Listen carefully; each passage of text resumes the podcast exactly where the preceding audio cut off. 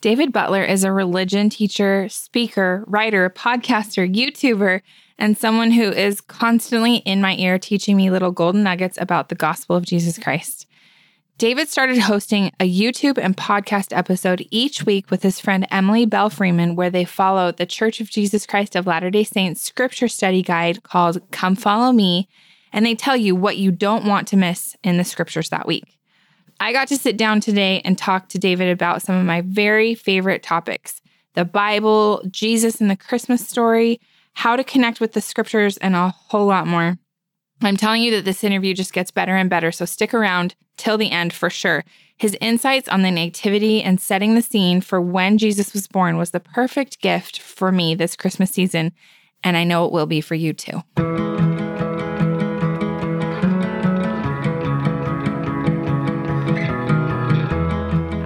Here today with David Butler, who I consider a friend, even though we've never met. We are like Insta friends.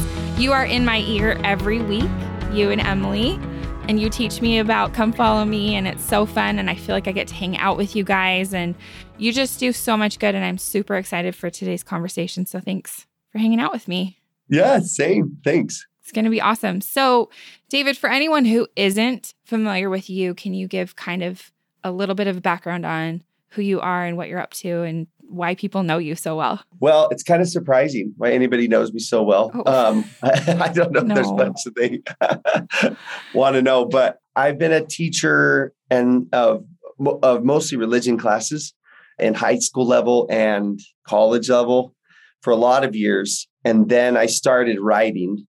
I always kind of had this thought that I'd like to write, you know? And yeah. uh, so I started to publish some books. And then a friend of mine and I, Emily, and I started this YouTube channel slash podcast that kind of follows through the different books of scriptures every year. The Church of Jesus Christ of Latter day Saints, which I'm a member of, kind of follows a, a schedule of scripture reading, you know? Yep. We're going to talk about that too. And so we kind of just follow along and we have just this kind of, I guess it's like a commentary podcast on on scripture and that's kind of how I think most people would know me from from that. Yeah, and it's so fun. It's almost like sports commentary, but like for the gospel, because you guys make it so fun and you point out that's the whole point of your YouTube and and your podcast is don't miss this. Like, oh, did you see this or do you know about that? And I love that. I love that you guys do that. I mean, we started it because there was just a group of moms who wanted to like get into scripture more and they wanted to learn how to get their kids into scripture more. And so they kind of asked Emily and I, like, can you help us? Like, what what do we, what can we do? And we were like, well, what if we send out an email once a week to all of you that just like, here's a couple things in the chapters that like you don't want to miss. That's where "Don't Miss This" came from. That's the name of it, right? And they're like, yes, yes, please do that. And then it's like two days before we were going to send out the first one, and Emily was like, why don't we just record a video? She was like, do you know how to do YouTube? And I was like, yes, yes, everybody knows how to do YouTube. And she was like, I don't. And then I was like, okay, yeah, let's do it. Great idea. And then they kind of just passed it and it got passed, passed, passed, passed. And now we're stuck in it. I love it. It's so awesome and helpful. And you know what? Is this will be an interesting thing to talk about. When I was a seminary student, I treated the scriptures like textbooks.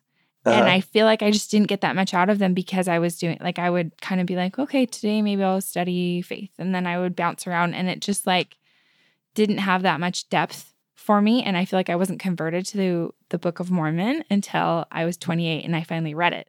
Yeah. Cover to cover and just fell so in love with it and felt like, oh my gosh, this lit me on fire and I can't ever go without it another day of my life. Yeah. Treating the scriptures like a textbook for me, it was probably just a mindset thing, but I struggled to I sat through all I like I almost never skipped seminary and felt like I'm just not a scriptorian. This is just not like it's just not con- like the dots are not connecting. So mm. how do you help teenagers that are feeling that way?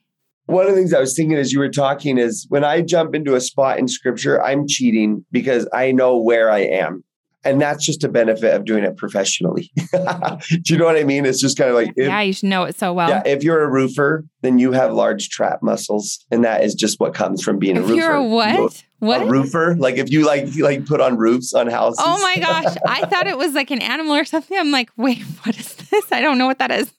A roofer. I'm like picturing this like furry animal or something. Like, what is a roofer?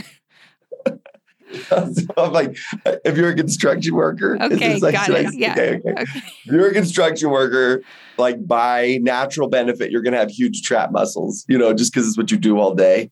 Okay. And I'm just saying, one of the benefits of my profession is I get to know the scriptures really well, just because I'm in them all the time. So it probably makes it easier for me to jump around because I'm like, I know the context of where I'm at really well. That makes sense.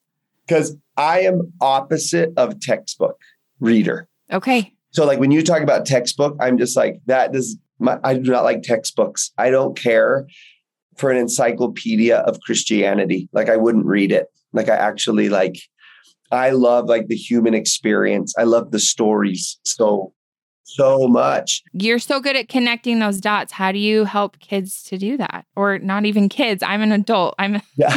and you help me do that a lot. But how how do you help people get there? I don't know, but one thing I would say is to somebody is like, "Oh, use your imagination when you read. Like don't shut off that creative like imaginary part of your mind." Because the scriptures like they're not like super descriptive. You know what I mean? Like you don't yeah. get scenery descriptions and you don't get weather descriptions and you don't get like you don't get a ton of emotional like descriptions when you read them. They're pretty like this happened, then this happened, then this happened, then this happened, right? Yeah, because it's a journal. Yeah, yeah, yeah. But if you use your imagination and you just like put yourself in the story and you just think, where were they? What was happening? Like, why? When they heard Jesus say that, what would they have thought? kind of like these analyzing questions. And I think now they happen kind of naturally for me, but somebody could train themselves in doing that by like asking those kind of analyzing questions when they get into scripture. Like they could like get to a story, a particular spot, and just think, okay, what what is she feeling right now? I wonder. And if it were me, I think I would feel like this. And so if this happens next, like what would what would the impact be? And like just I I really think like the first thing that comes to mind is to use your imagination and to ask questions. I think those go hand in hand. And that's a skill set that you can learn too. You could actually open up a verse of scripture and try and come up with as many questions about that verse that you can. Like brainstorm as many questions as possible about it and then it starts to train your mind to like oh what kind of things was i assuming when i read that and what maybe i thought i understood it because i understood all the words but like did i really understand what was being said like you know what i'm you know what i'm saying like yes. so you just and and i think that kind of helps your helps your mind like get into that place so i mean those two things i think are are and and i think like people who come to my classes or read my books or my writings or something like that, it starts to rub off on them a little bit. Mm-hmm. And they're like, oh, okay. I, so many people said, like, oh, you've made the scriptures seem real to me. And I'm like, oh, thank you. What a nice compliment. But it kind of shows that, like, oh, beforehand, maybe they didn't see these people as like actual people that were dropping in on just a moment in their story and they have pasts and they have relationships and they have regrets and they have all of these things that people have. Yes. Like there's no bad guys and good guys in scripture either. You wouldn't say like these are the bad guys. There's not. Oh well, man, I feel like there are. I feel like that's like such a that that's like a comforting theme to me where I'm like okay, there cuz I feel like every day I send my kids out and I'm like good luck guys hope the world doesn't like eat you alive because it's it's scary out there and then i look at the scriptures and i'm like okay they were dealing with the same kind of just horrible you know good versus evil pull all the time for sure that's like a cosmic like thing going on, right? There is good versus evil. Mhm. But if you were to take a particular person from history or from scripture, like they didn't start as a bad guy. True. Yes. Agreed. There are times in their story where certainly they were like, I mean, you look at Pilate, who like hands Jesus over Yep. to the Sanhedrin to, to, to be crucified. And his wife comes to him. She says, I had a dream about him. Like, let him go. Don't, don't follow through with this. And he and he tries all these things to try and not do it. So you could vilify him and just be black and white and say Pilate is a bad guy. He committed political murder. And you're like, yes, he did. But he was so much more complicated than just like black and white. And and also too, like I feel like some people in scripture that I label the good guys Mm-hmm. are unapproachable. I can never be like that person. But just to know, like, they, no, no, they wake up ornery also sometimes. Like, Yeah. they, they lose their temper. And so that's what I mean. For sure, I believe in good versus evil. I'm not a relativist, don't worry. But I just, I also like thinking through the complicated nature of it makes it more real because I'm just like, I do things that are like rotten sometimes, uh, selfishly, and Yeah. like I might whitewash it and just be like, "Oh, I was trying to do this or whatever." But like, I know in me, I have bad intentions sometimes, and I and I want to like, so I'm that complicated, and so I go into Scripture assuming everybody else is that complicated also. So interesting. Okay, you walked me right into a question that I think I asked one of my seminary teachers, if not all of them.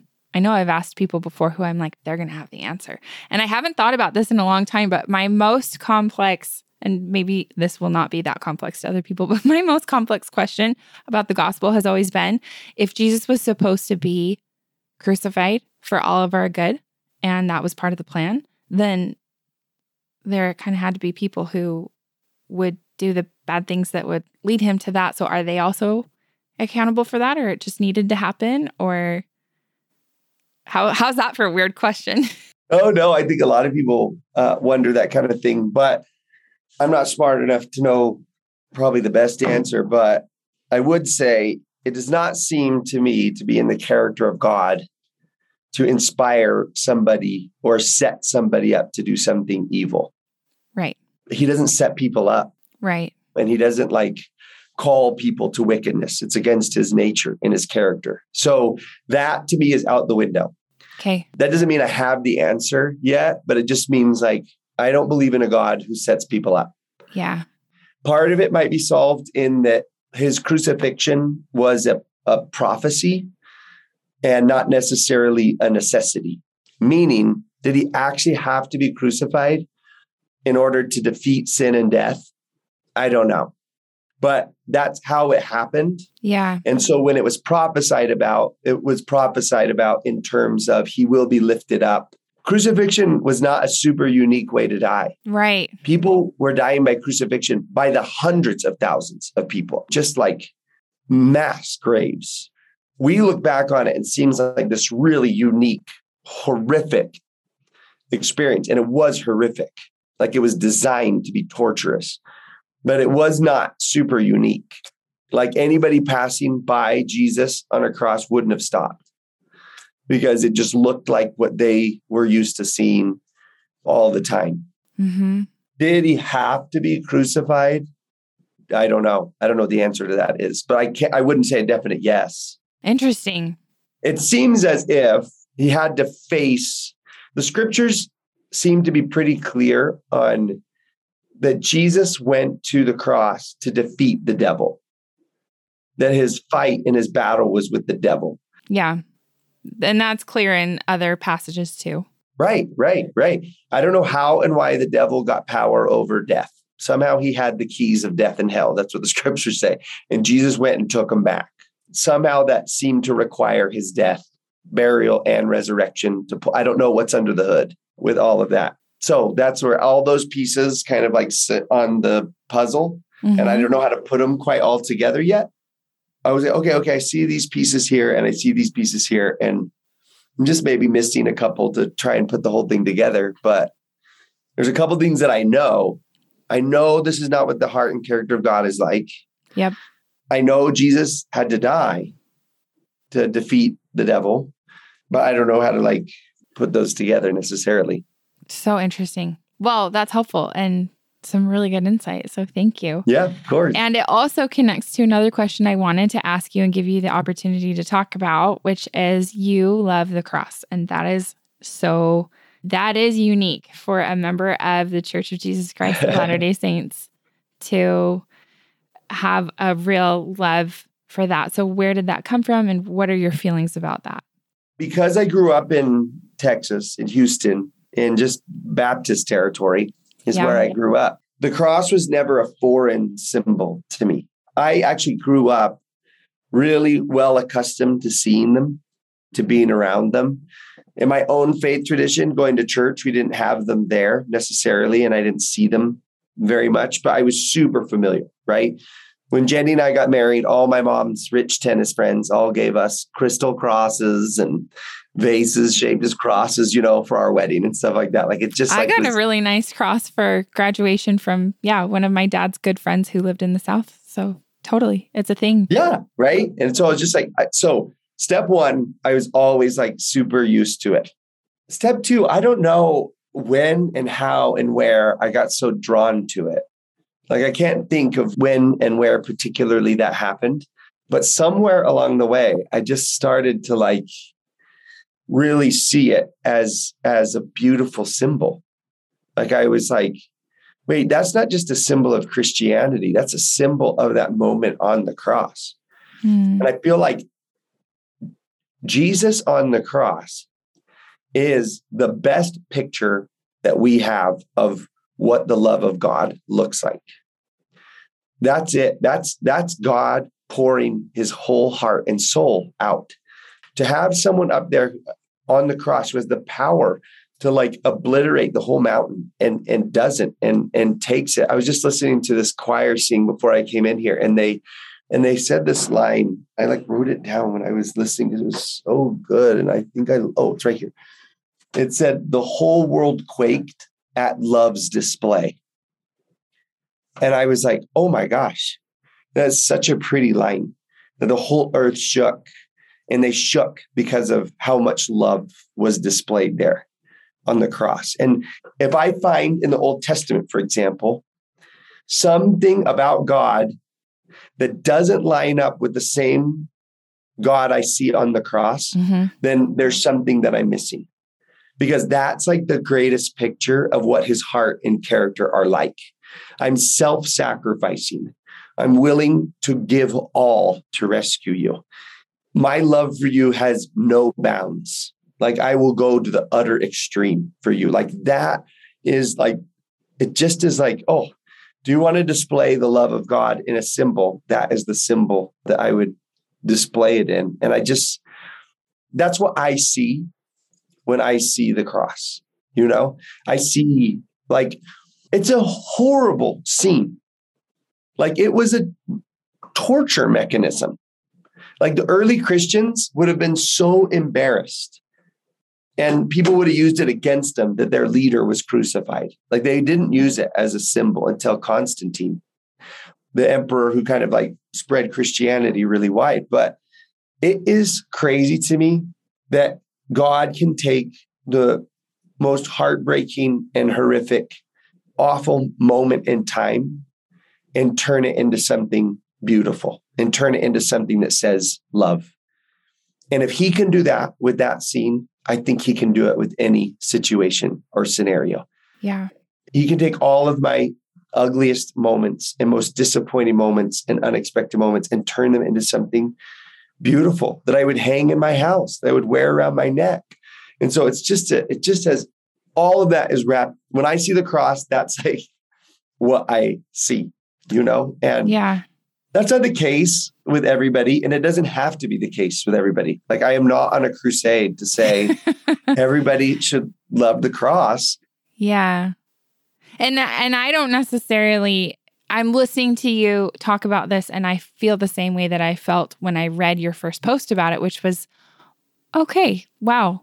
Such a cool, different, unique perspective. Not that unique. really in all of Christianity, but unique to our church membership. Um, just something that you don't hear and see a lot of in our church, but I really appreciated that perspective. And I think it's what I really, really admire is your passion and love for the Savior in that way. And to me, what is so cool is so many of us have different relationships with God or relationships with Jesus that look different and and feel different. Because to me, I think of the cross and I think of that time and it it feels dark to me and I definitely feel like gratitude for that, but I feel most connected when I think about like Jesus being outside of the tomb and thinking about being a woman who would look at Jesus and and have that moment where I realize like, "Oh my gosh, I know you." And you did all of this for me and you're alive now. Like that is what I connect with and that's what I think of. Like when I think of Jesus, I think of like having a moment like that when I see him someday and feeling like, "Oh my gosh, I know you." Yeah. And and if you notice like what you're saying even happens within this is just a total generalization, but a lot of Catholic people prefer a crucifix, mm-hmm. and that's Jesus actually on the cross. The yeah. cross is the empty one crucifix is if Jesus is on it. The Greek Orthodox Church has a lot of times Jesus on the cross, but displayed as almost like a victorious. And then a lot of Protestants will use the empty cross. Catholics will focus on like, oh, he was a victim, and that's how much our relationship is worth to him. Like I want to see the suffering yeah. because I want to know what I'm worth to him.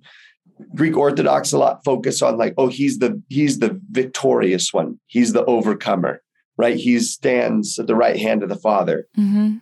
And like Protestants, the empty cross often represents the empty tomb to them.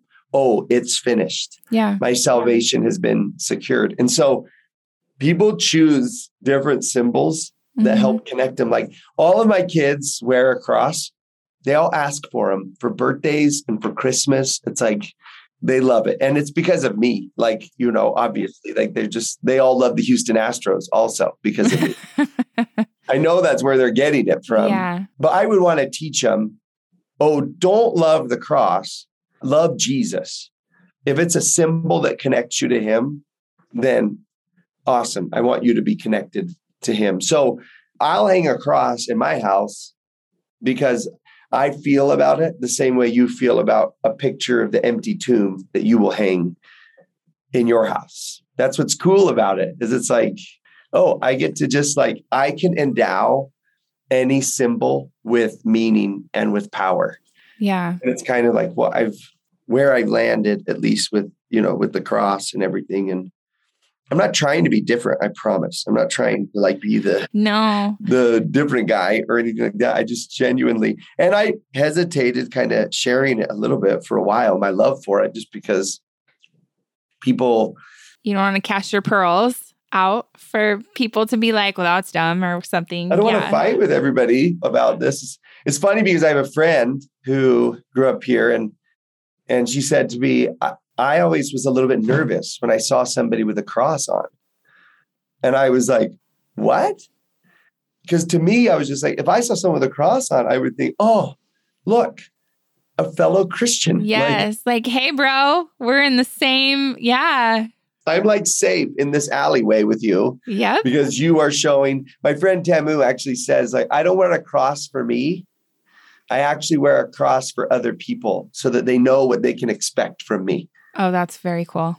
But I'm so symbolic, like and like like I collect things that remind sentimental. me. yeah, yeah, super sentimental. Where I'll just like have stuff on my shelf that I'm just like, oh, like the vase that's I mean, not the vase, it's a lamp. There's a lamp in my living room that it is made out of alabaster. The base of it is made out of the alabaster stone.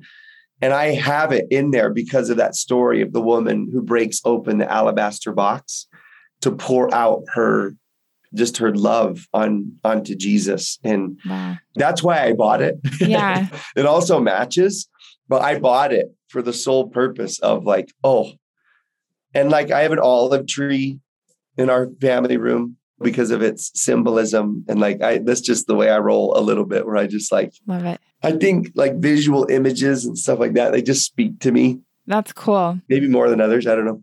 You have a gift for writing, and the words that you wrote about that really just kind of inspired a change for me, like a mind shift of that is really cool. And I've never thought of it that way. And I appreciated that and appreciate you sharing that here too. Yeah, of course.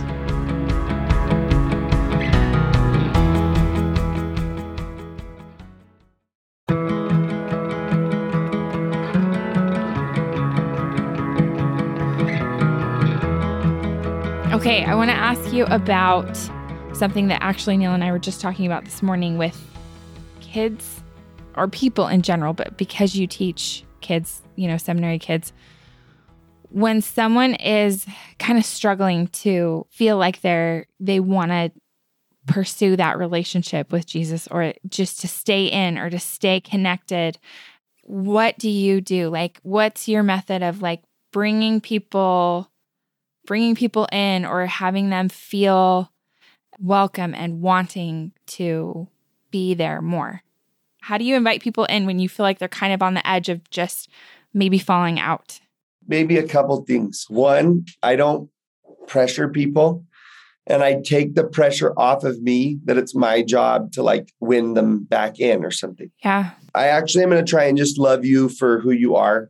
I don't get a, a raise or points in heaven if I win you over. So Yeah. I actually feel no pressure. Number one, I have a desire for them to. That's different, yeah. but I don't feel like, oh my gosh, that I have to like do something about this or or whatever. But I just take an approach with people. If somebody is on their way out of relationship with God, my assumption is, oh, someone has not taught you correctly about him. Hmm. Because if you knew what he was like, I don't think you would walk away. That's not what I say out loud. That's kind of the assumption I take in my mind. There is in scripture this, this set of phrases that Jesus uses where he says, Learn of me, listen to my words, then walk in the meekness of my spirit. And I think there is such a good order there. yeah. And number one has to be number one, which is learn of me, learn what I'm like, learn how I respond, learn like my personality, hmm erase everything else that you've been taught about what I'm like and learn like really who I am. And I think when, if he says, listen to my words first, I'm like, no, I'm not going to listen to you. Who are you? In Exodus 5, when Moses goes to Pharaoh to say, let my people go, hmm Pharaoh actually responds back to Moses and says, Who is the Lord that I should obey his voice? And that's such a great question. Wow. Such a good question. I'm actually really proud of the Pharaoh because no, I'm not going to bankrupt my entire country just because you said the Lord said so. And I was like, I don't know who that is. Like, why would I like hand my life over to someone that I don't even know? I really try to take the approach with people. It's like, oh, let me just show you what his character and heart is like. I'm going to share with you, you know, the word gospel means good news. Yeah. And I think I'm going to share good news instead of good advice. Mm. I'm not going to tell you how to live. In this class, I'm going to tell you good news. I'm going to tell you what he's done. I'm going to tell you what he's like. I want to tell you how he feels about you. I want to show you all of those things also. And then after that, you can make your decision if this is the kind of person you want to give your life over to, if this is the kind of person you want to follow, if this is the person that you want to listen to his advice for your life. That's the approach that I take. I love that. So powerful and just simple too. I feel like good answers oftentimes are. Someone's like, I don't want to listen to him. I don't like God. I'm like, oh, how come? And I'm okay to ask that because it's like, oh, tell me why you don't like him. Because you've had some sort of experience or someone's taught you some story about him that's made you not like him. I kind of feel like my job right now is to like show you what his heart and character is actually like. This is who he who he really is. And again, it comes back to that thing I said about the cross, why I love it so much, where it's just like, listen, a God who's willing to do that for you I, I promise you, he's not out to get you. Yeah. I promise you, he's not a petty God. I promise you, he's not keeping score. A God who is willing to sacrifice his life for you is, is on your side a hundred percent of the time. And I feel like I, I really resonate with what you said about learn of me because, you know, I feel like when I think back to my seminary years, I remember people saying in church or saying in seminary or whatever, like, oh, I, Jesus is my best friend. I'd be like, how the, like you don't know him like what are you talking about and i remember feeling almost kind of offended by that because it seemed pretentious to me like oh jesus is oh well you you just must be so righteous that jesus is your best friend Yeah, yeah. and it yeah. really took until i read the book of mormon like i said before at age 28 and really immersed myself in his teachings. And then i felt like what you said you know his character you know what he's like you know his personality you know how he deals with sin and with death and with disappointment and all of those things and temptation and just lots of things where before I took the time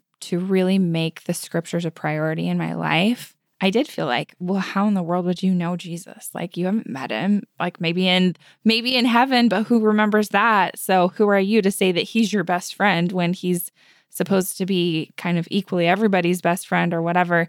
And the scriptures really did teach me to have that relationship with a real person to me who has characteristics and personality and isn't just this like symbol that we think of. And I think it actually changes the way people approach faith and religion. Faith, number one, is a trust word, it's a synonym with trust, especially in the Old Testament.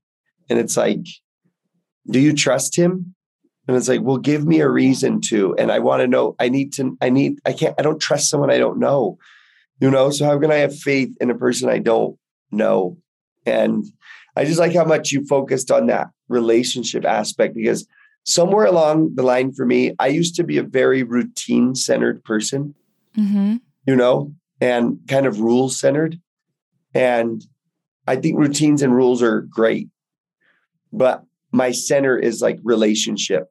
Like that's what I'm most interested in is my relationship with with God. And if I have routines and rules that help benefit relationship, awesome. But when I shifted away from routine centered, I read my scriptures, I say my prayers, I go to church, da, da, da, to relationship centered, nothing on the outside changed. Like my whole lifestyle did not change, but something on the inside changed drastically. And it's made such a big difference in my just in my in my faith journey. Yeah. I love that.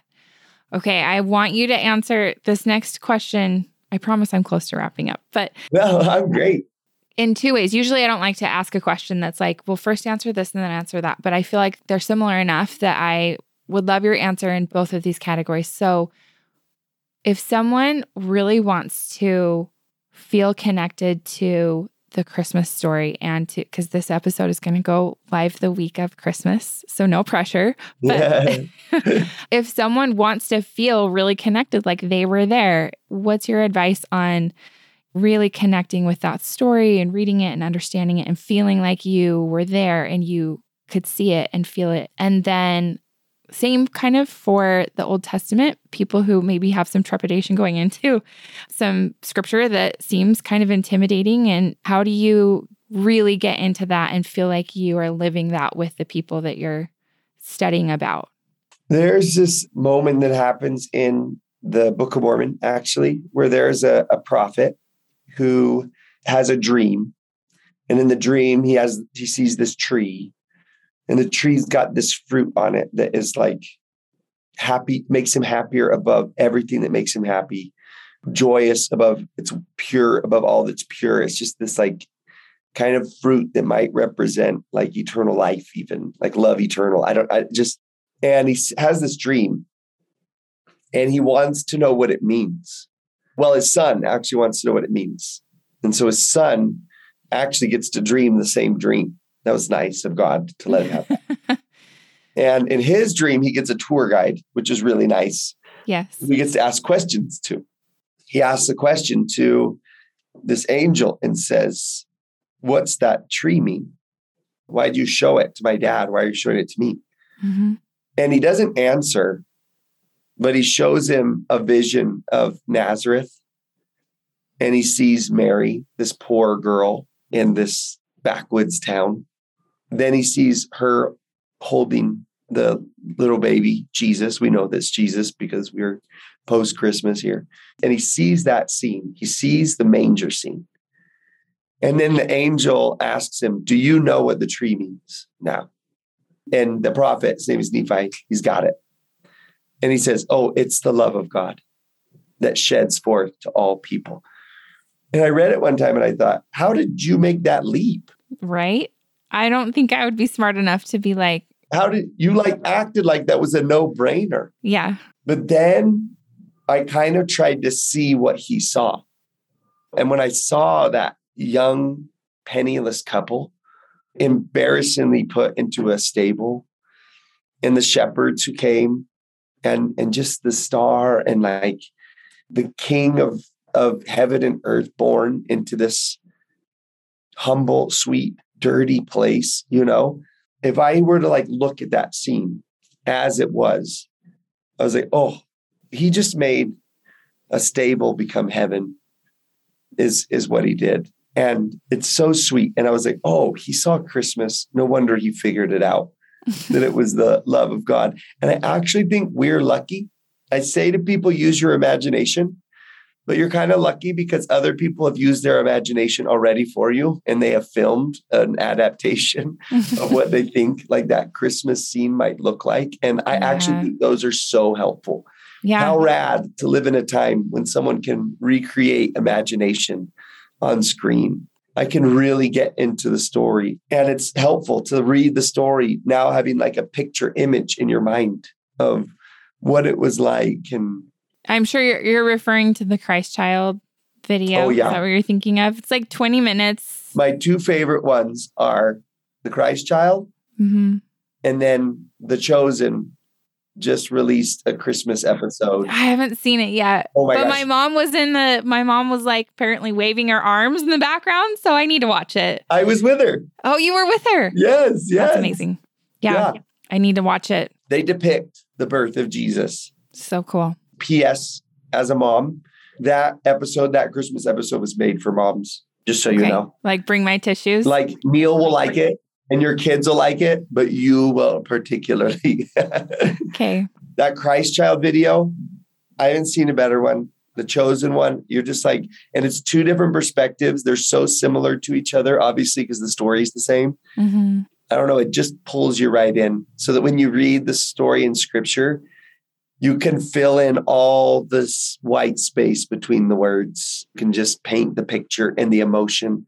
There's so much about that story that if you use your imagination becomes so beautiful. Like mary when she says to the angel behold the handmaid of the lord if you know what her life is going to look like if she says yes to the angel if you know that she'll never get to have like the wedding day that she's dreamt of and you know that she'll be talked about behind her back for the rest of her life that she'll always feel inadequate as a mother because who she's raising because of like just everything that's going to come because of that.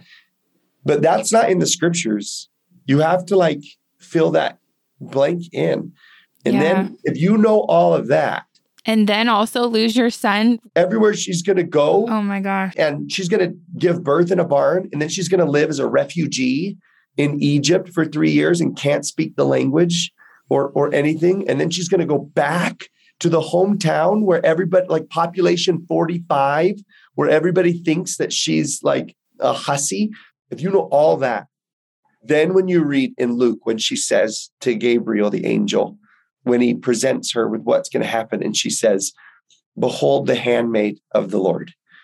Or in other words, okay, I'll do what you're asking me to do.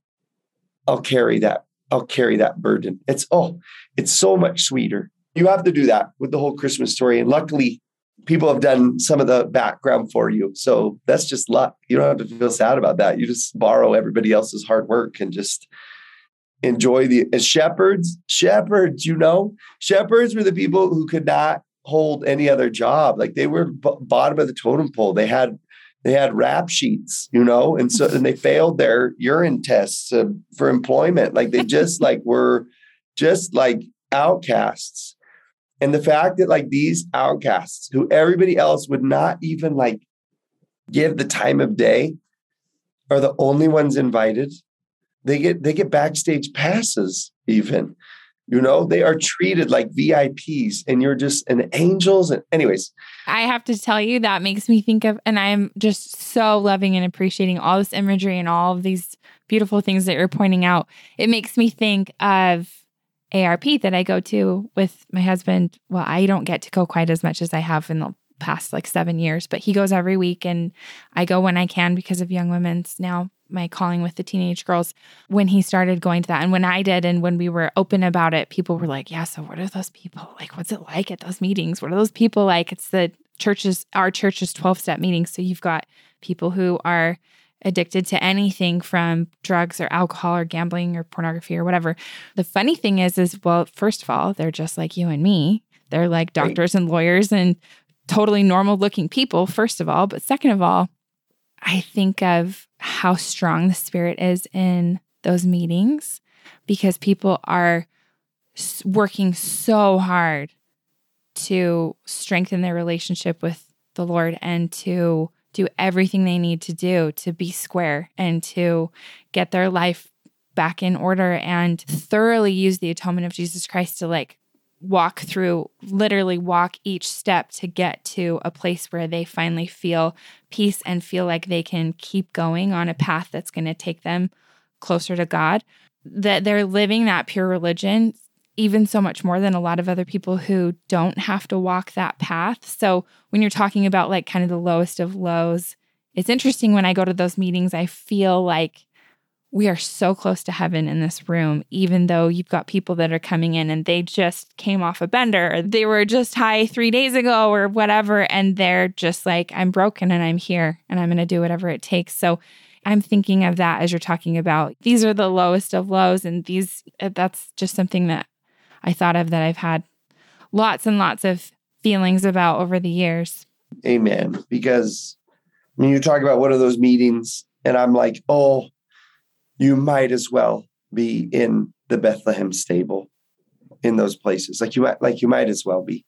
Yeah. And it's just like to me that's the story of Christmas is that God comes into our stories, into the messiness of our stories. He comes mm-hmm. into the brokenness of our stories that nobody like left the barn to approach the castle. Like if, if the angels had not told the shepherds where to find Jesus, they never would have gone looking for him in that place they would have gone to the temple or to the palace or some nice vacuumed place.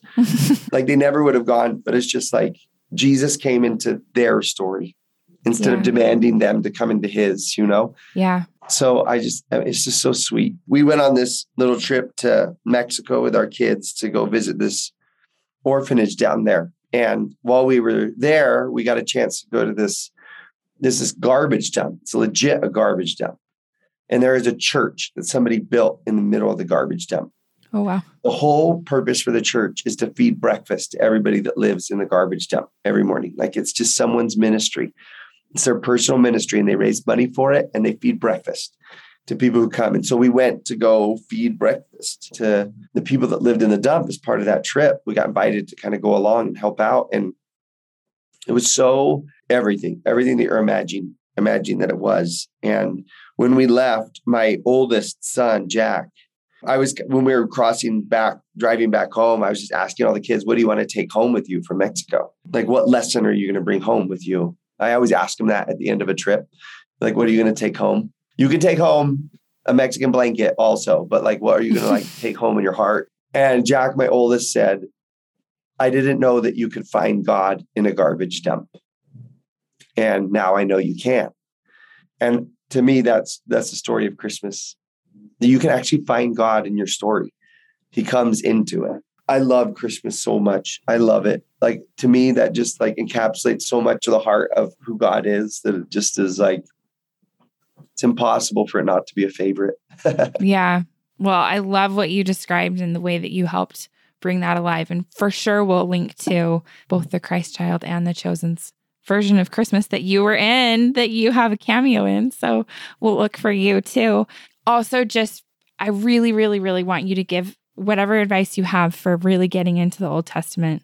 Because I know you love it. I've heard you mention a bunch of times you're so excited about it and you can't wait. And I know there are people who are like, oh man, I might take a big long nap next year. they won't. I promise that nobody will. Any, you will not take a nap during the Old Testament. It is way too exciting. And there are way too many like epic stories in it. You just won't, you can't. If you've got a dude swallowed by a whale, right? That's an attention catcher right off the bat.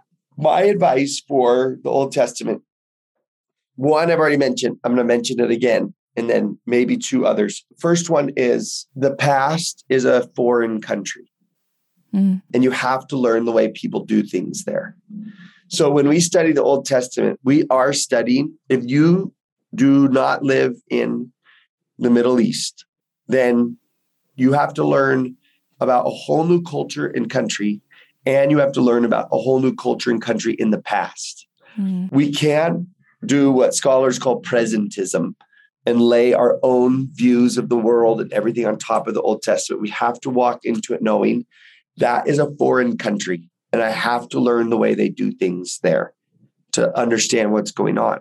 Okay. So that's number one. You have to approach it with that kind of humility and perspective. We live in the best era of time to study the Old Testament because there are a lot of people who have like painted the Old Testament world for us. Like there's just commentaries and help everywhere. So we're lucky. Yeah. Second, and it goes with the third, is I always take the approach in reading the Old Testament to assume the best, hmm. particularly about God. What do you mean by that? There are stories that you'll come across that you're just like, that he sounds vicious and vengeful mm-hmm. and short tempered and narcissistic. Like that, you could interpret God as like a really, really awful character. Yeah. Depending on how you're reading the story. My approach is wait, I want you to assume the best about, don't take the approach of like, oh, he just got really mad and just, he's not Zeus. Okay. He's yeah. not Zeus. And the reason I can assume the best is because of number three. And it's this book that I read by this Christian theologian. He coined this phrase, it was called cross vision. Mm. And he said this like, let me use this as an example. If I go to downtown Salt Lake, I'm walking on the road and I look across the four lanes of traffic on the other side and I see Jenny, my Jenny, mm-hmm. who's Earth's most docile creature just so you know. Like she and I are like 100% opposite. She is just gracious and calm and kind and just, she's just like. That's how Neil is too. Picturesque. You know, yes. you're just like, I bring the wild into our relationship. and if I looked across the street and I saw her like yelling at a homeless man and kicking over his bucket full of money and like accosting him, I would know there's something happening that I'm not sure about because I know what Jenny's like. Mm-hmm. And if unless she's a closet homeless person abuser that I just didn't know, and she's tricked me all these years. But I was like, wait, she's either filming a movie or like I'm being punked or something happened before. Because I know what she's like, I'm going to assume the best about what I see. Hmm. And I'm going to say, that looks super alarming, but there's something about it I don't understand. I'm going to assume the best for a minute until I have more information. That cross vision is the concept of the best display of what the heart and character of God is, is Jesus on the cross. That's what he's like. So if what you see in the Old Testament does not match up with that kind, patient, all loving, forgiving God, then there's something you don't understand about it. And so assume the best until you learn what it is you don't know. But you can just say, like, ah, I know him. I know him from what I see over here. So there's something I'm not getting. They're not including every detail in the story or maybe something got lost in translation or something where it meant something back then that it doesn't now or whatever. Exactly. Exactly. Take that approach. And here's a bonus fourth for anybody who needs right now in their life a deliverer, like a God of deliverance, the Old Testament is for you. Like that just will come up as a theme over and over and over again. That he's like, I will deliver you.